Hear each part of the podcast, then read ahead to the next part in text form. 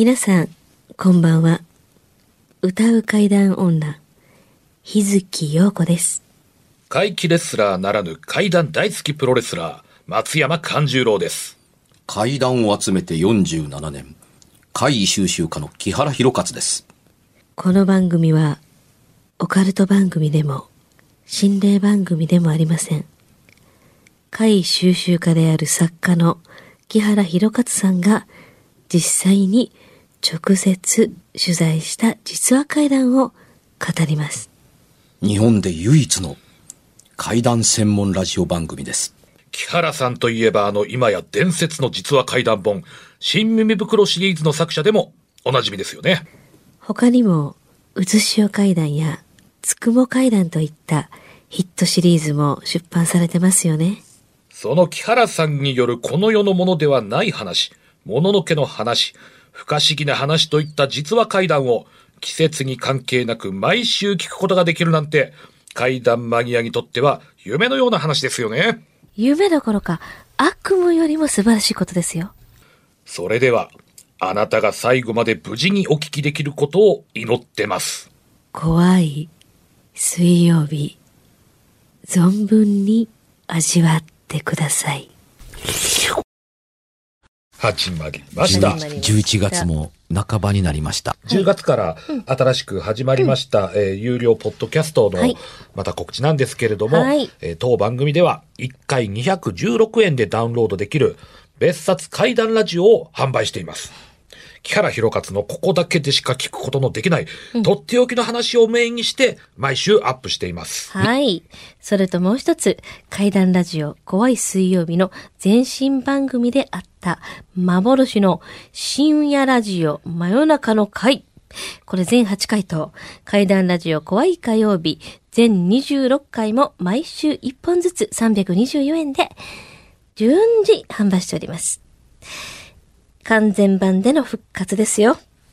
まだ聞いたことがないというあなた、この機会に、ぜひ、ぜひ、お買い求めください。詳しくは、ラジオ関西怪談ラジオのホームページをご覧くださいませ。よろしくお願いします。はい、皆さんよろしくお願いしまはいす。。怪談ラジオ、あ、というか深夜ラジオ真夜中の回の頃って、本当の真夜中で27時からの放送でしたから、ほとんどの人、き、んん3時ですからね。そうやえねえ。ほとんどの方聞いたことないと思いますから、もね。ええまあ、それでも全部録音してるっていう化け物みたいなリスナーがいたりし、するので、怖いな、世の中と思ったりしますが。でも新い。しいね、リスナーの方からしたらやっぱ遡って聞ける、またすごいいい機会だとも思いますし。ね、はい。えー怪談ラジオ怖い火曜日の時には、そうそうそうあの野球放送の終わった後なので、延長の時には時間がそのままずれましたから。ありましたねえそういうことねあの、お、お家帰って録音聞いてみたら、あの、さ、え途中から9回裏になりましたみたいなような形から始まってって、しかもラジオ番組が途中で終わるっていそう録音された方も、あの、多かったというふうにね、はい投稿のおはがきで知りましたけど。うん、ありました、ありました。えーあの、ぜひフルコンプリートで、えー揃えていただければ嬉しいなフ。ルコンプリートお願いします。うんはい。それでは、うんお便りもね、もうたくさん溜まってきておりますので。あはい。ラジオネーム、恐怖の国のアリスさん。素敵。恐怖の国のえー素敵なんだ。なんかいいじゃないですか。恐怖の国のアリス。いつも、コアゴは拝聴させていただいておりますあありがとうご。ざいます。それ嬉しいですね。ねコアゴは拝聴そんなに怖い。いか、この場はい。これは25年前の引っ越した時の話です。うん。引っ越して2日ほど経った頃、今でくつろいでいた時です。今に入るえー戸が引き戸になってるんですが、はい。その日は半分ぐらい戸は開いてました。はいはい。私は何気なくその開いている戸の方へ目を向け、ぎょっとしました。そこには戸にかかる大きな、それもケムクジュラの手があったのです。そして指には真っ赤な指輪をはめていました。一瞬の出来事だったので目の錯覚かと思っていたら、当時飼っていた犬が同じ方向に向かって泣き出したんですと。これは錯覚じゃない、と確信しました。私の父は私が生まれてすぐに亡くなっているので、その父がついてきたのかなとかと思って母に聞いたのですが、赤い指輪は見たこともないって母に言われましたと。あの赤い指輪をはめた大きな手は一体何だったのか未だに謎ですって。しかもケムクジャラ何者でしょうね。うん。あの、ケムクジャラっという言葉でくくられてしまうと、うん。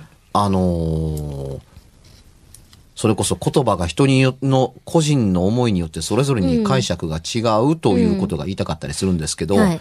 あの、毛深いと毛むくじゃらって違うじゃないですか。うんうんうん。毛むくじゃらって言われると、動物的なのをちょっと想像して。その通り、動物的なものを想像するっていうふうに、まあ、いわ要はあの、ワンちゃんの手とか、クマちゃんの手が、いわば毛むくじゃらと思うけどね。というところなのでただ、、この人ね、お父さんが来たの、ついてきたのかなと思いっていうことは、やっぱ人間のケムクジャラのことかな。そう、そういうことを意味してるわけですね。で、あの、毛深いということはい。なのかっていう、その境界線がうんちょっと知りたかったりするなと思うところなんですが、あうの、んケムクジャラだと断言するからにはね、あの、これ、ほら、人間の腕という点で言うと、これ、手っておっしゃってましたっけ？はい。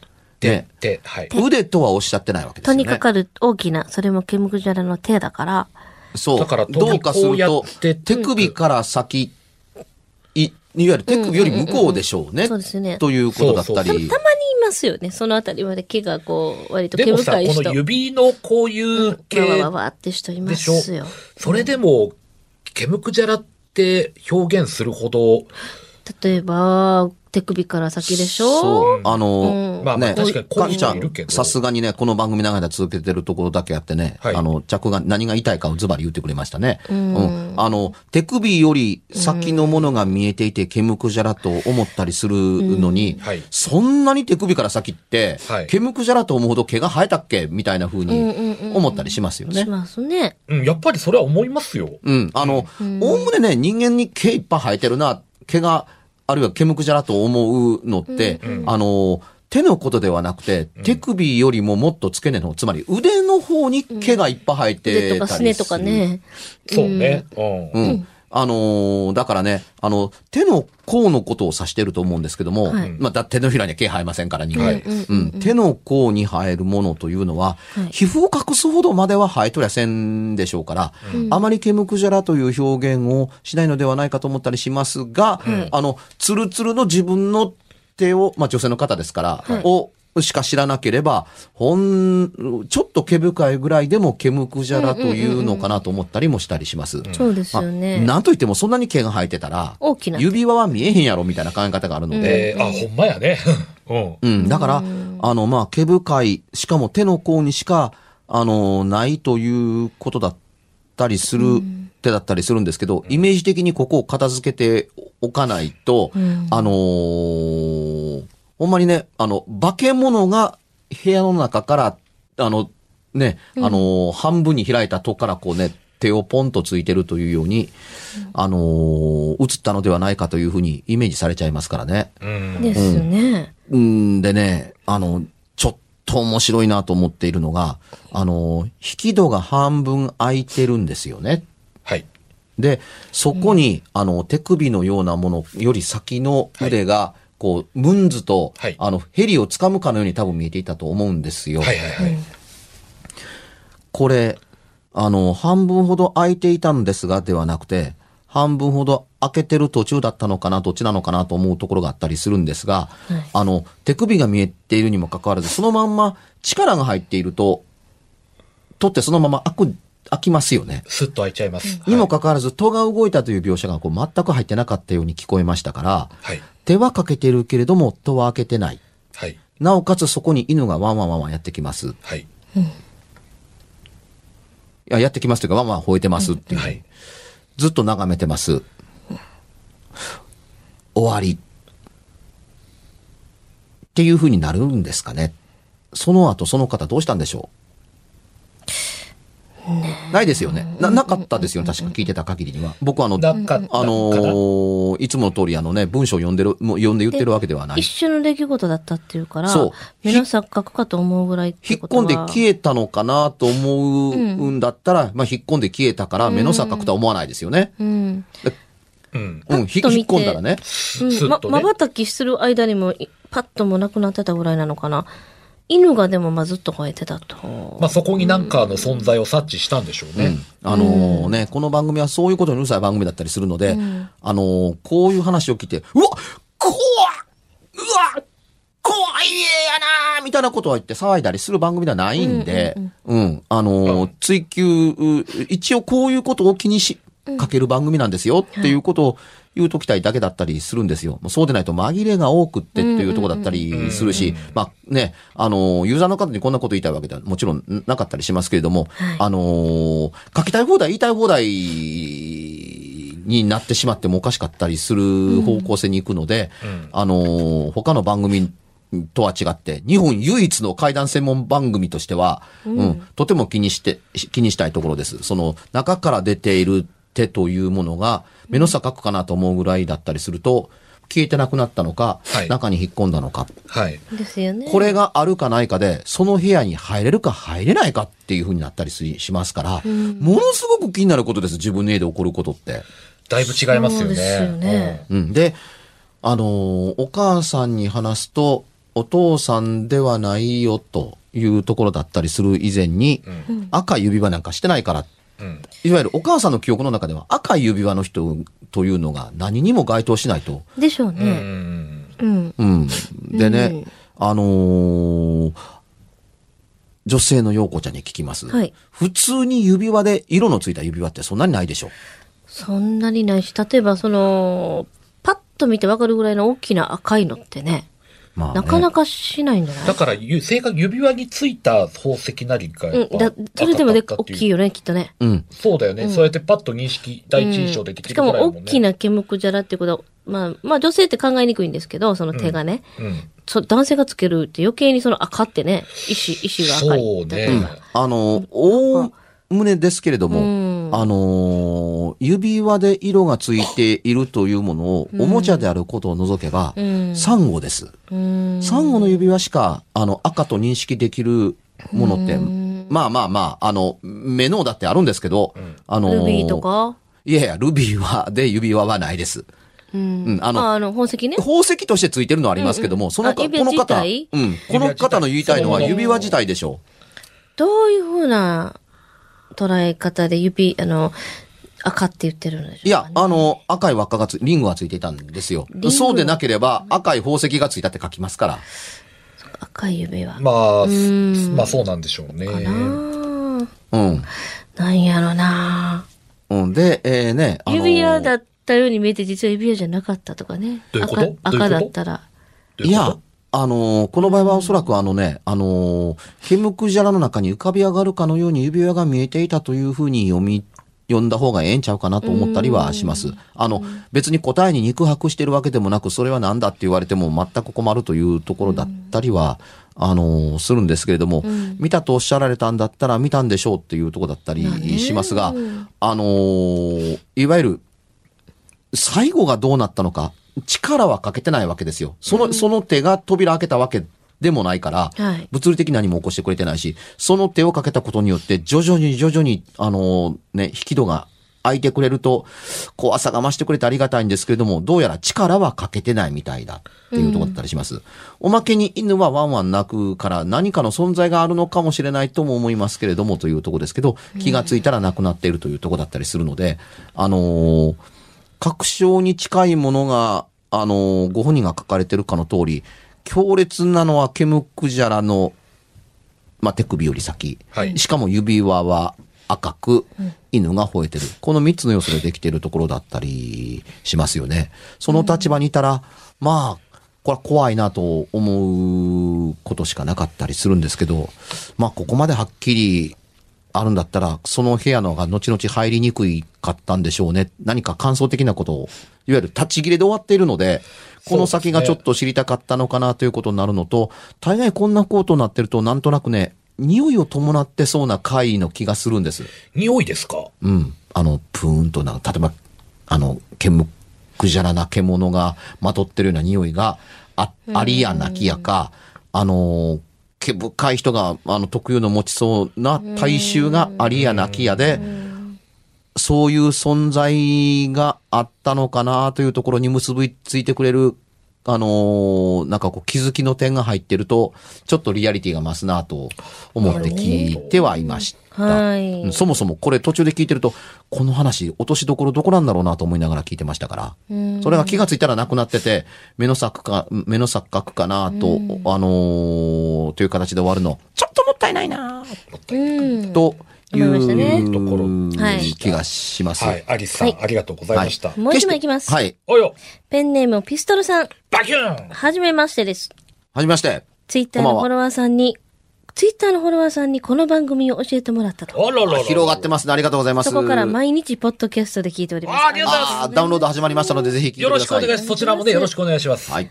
私自身は全くおかしな体験はないのですが、娘が3歳から4歳の頃に体験したお話を思い出したのでお便りさせていただきます。はい。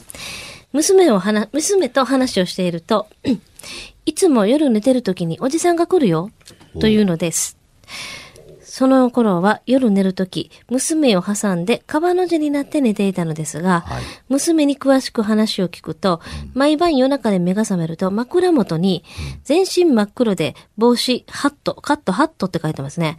をかぶったおじさんが立っているというのです。娘に、その時怖い？と聞いたら、全然怖くない。と言い、その話を聞いた私も不思議と全く怖くなく、まあ、そりゃそうでしょう。逆にほっこりした気分になりました。私自身守護霊とかあまり信じていませんが、もしかしたらご先祖の方が会いに来てくれてるのかなとも思ったりしました。そこで質問です。子供に見えて大人に見えない。子供の頃には見えてたのに大人に大人になるにつれて見えなくなるということってやっぱりありますか？うん。あのーそんだけの前振りでそっちに触れるんだっていう面白いお手紙ありがとうございますというところですけど、あのー娘がそれもほどしょっちゅう見ているんだったら、今度お母さん起こしてぐらいのことがあったんじゃないの？というふうに、うん。まあ、伺ってみたいとこお父さん、おろだったりする。父さんかな？この方。あ、お父さんか。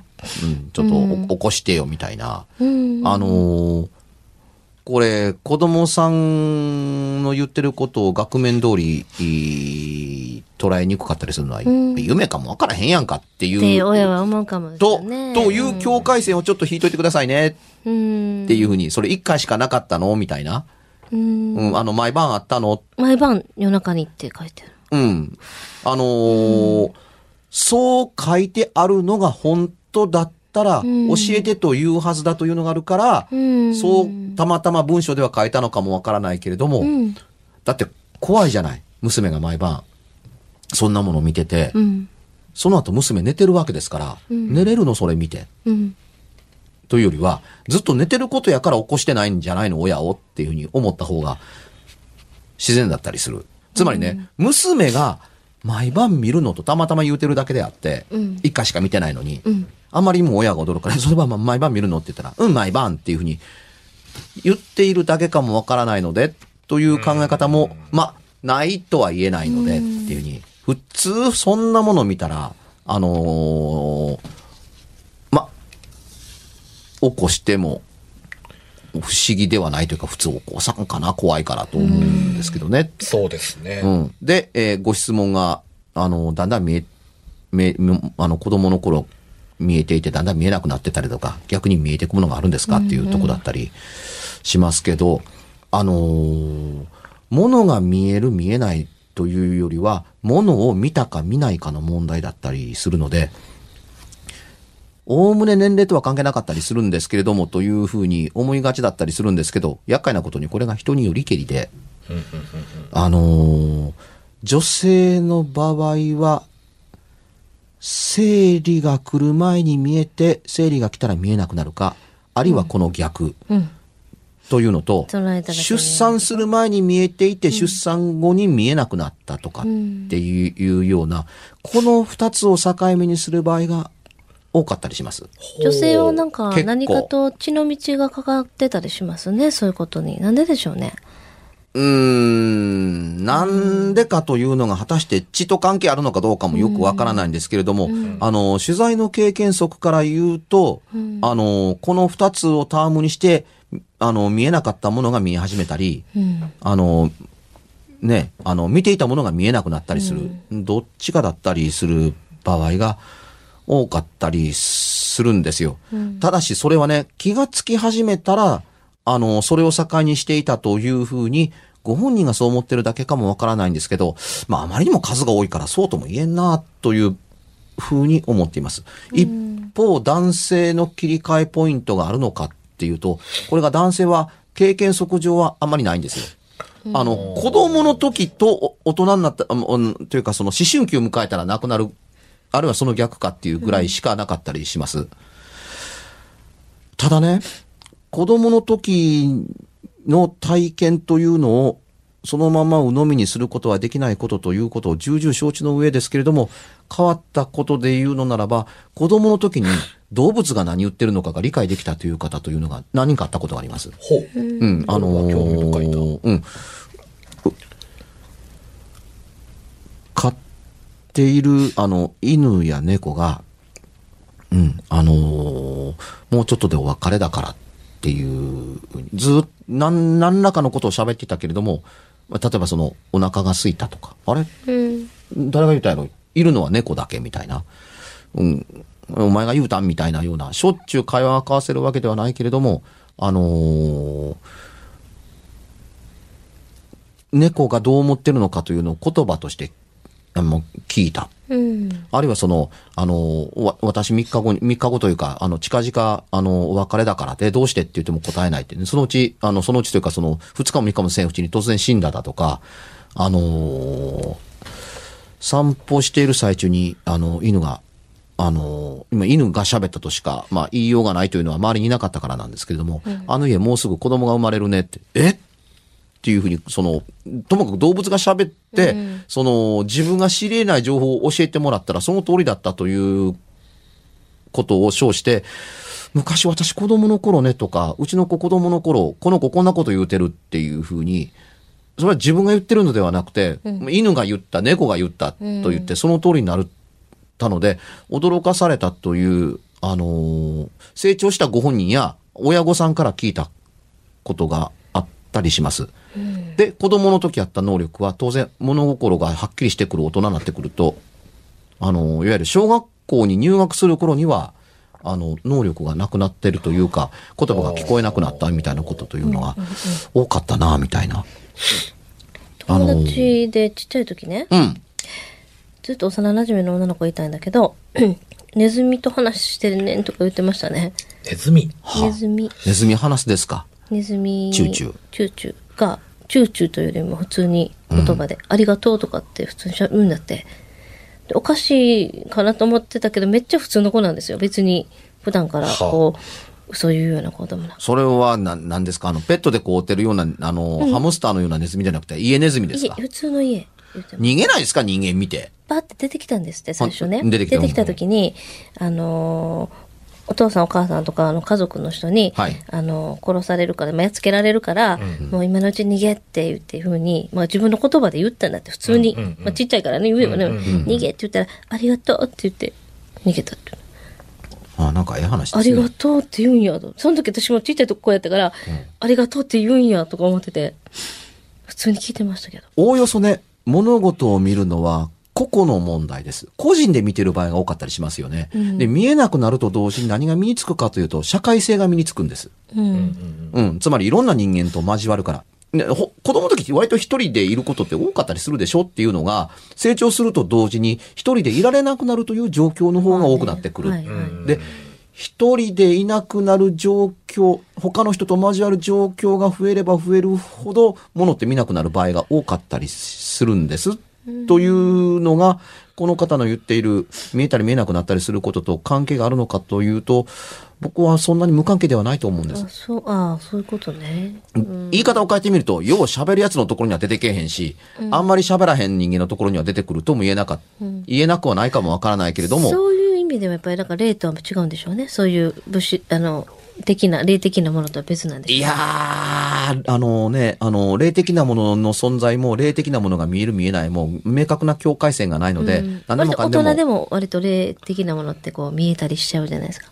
その後も私だって霊的なもの見えてるから、なんでその妖精だけが見えなくなったかが不思議で仕方がない。うん、でもね、見える見えないというのはこの番組でよく言ってることだったりするんですけど、能力とは関係がなかったりするものというのが僕の見解です。見えた時には見えたのであって、見えなかったら見えなかったというもの。あのーそれはもう、あのー事故というのと例えるのはにに似てると思うんです。うん事故なんか見たことがない人、人、はい事故現場なんて見たことがない人という人のって結構多かったりします。うんでもね、事故を3回も4回も見ましたっていうのは私事故感があるから、霊感みたいに。事故感があるから霊、あの、事故を見たという人っていないですよね。うんねうん。つまりそれは事故現場にたまたまいる機会が多かったからっていうだけであって、事故感があるから事故を見るっていうわけではないですよね。うんあの、事故と出会うことと、物事を見たと思ったということって、案外というかほとんど能力と関係がなく、ん感覚と関係なく、たまたまうん。だったりする場合の方が多かったりするんですが、あの、物を見るとか見ないとかというのも、あの、多分、個々によって違うので、条件下によって違うのではないかなと思いたいところですね。です一概にね。は言えないと。はい。あの、答えが言えれば、あの、僕も仕事がなくなるかなと。はい。まあ今日はちょっとこんな話になってしすごまいましたけど。くなんかこう深く入り組んうはいだテーマでもありました。はい。今夜はいかがでしたでしょうか？何もなければいいんですが。え？ちょっと、あなたの城、誰ですか？番組ではお便りや感想のほか、あなたが体験した怖い話や、あなたが聞いた身近な人の不思議な体験、また怖い写真や曰く因縁のあるものなどもお待ちしています。メールの宛先は、階段アットマーク jocr.jp k-a-i-d-a-n アットマーク jocr.jp ファックスは078-361-0005 078-361-0005おはがきは郵便番号650-8580ラジオ関西階段ラジオ怖い水曜日まで。ぜひ、本物の怖い話を私に教えてください。お相手は、歌う階段女、日月陽子と、階段大好きプロレスラー、松山勘十郎と、そして、階段を集めて47年。木原博一でした。それではまた来週、お耳にかかりましょう。この一週間、あなたが無事でありますように。